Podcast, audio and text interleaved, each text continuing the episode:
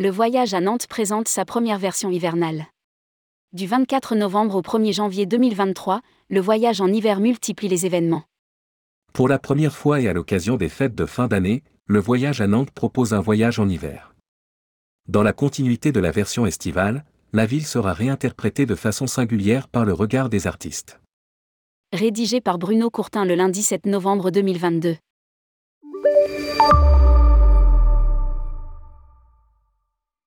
Du 24 novembre au 1er janvier 2023, le voyage à Nantes proposera un voyage en hiver.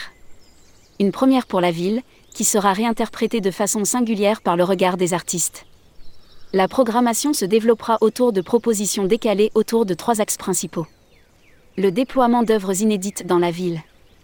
Une programmation musicale. La promotion de la gastronomie nantaise. La nuit je vois, de Vincent Ollinet de Grasselin au château des Ducs de Bretagne. Pour mettre en volume ses dessins, l'artiste Vincent Ollinet s'inspire d'une technique artisanale japonaise de fabrication de gigantesques lanternes au festival Aomori Nebuta. Composées d'une ossature rigide recouverte d'un tissu peint enfermant un système d'éclairage simple, les sculptures lumineuses dessinées et réalisées spécifiquement pour Nantes sont suspendues aux façades des bâtiments, dans les rues et les places de la ville sur un parcours entre le château des Ducs de Bretagne et la place Grasselin. Tour à tour corniche, mascaron, consoles et autres personnages empruntés au répertoire de la statuaire nantaise sont-elles des extensions de la ville, des apparitions lumineuses en apesanteur, qui parfois s'échappent de leur contexte initial. À flot d'airain, de Dominique Blais de Sainte-Anne à Touted. Ici, point de tintement pour donner l'heure. À flot d'airain, ce sont les cloches des églises de Nantes qui se font entendre par vagues. À la tombée de la nuit, un premier mouvement sonore s'opère furtivement d'ouest en est et d'est en ouest.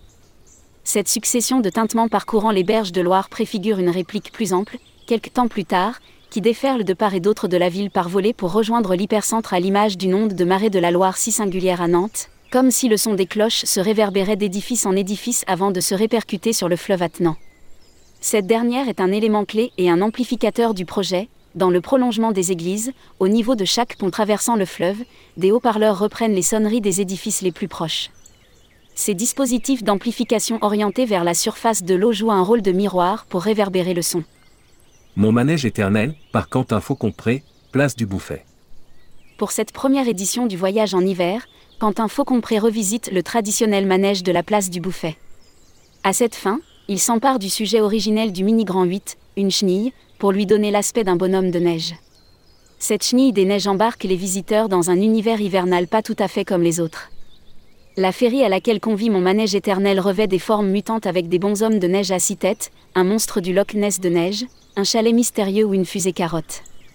Toutes ces formes ubuesques et étranges ne sont pas sans évoquer l'abondance et un certain désir aveugle de surproduction et de surconsommation. Lire aussi. Le contrat de destination Côte Atlantique renouvelé pour trois ans. Franck Louvrier, Pays de la Loire, la région est l'échelon le plus cohérent pour le pilotage touristique.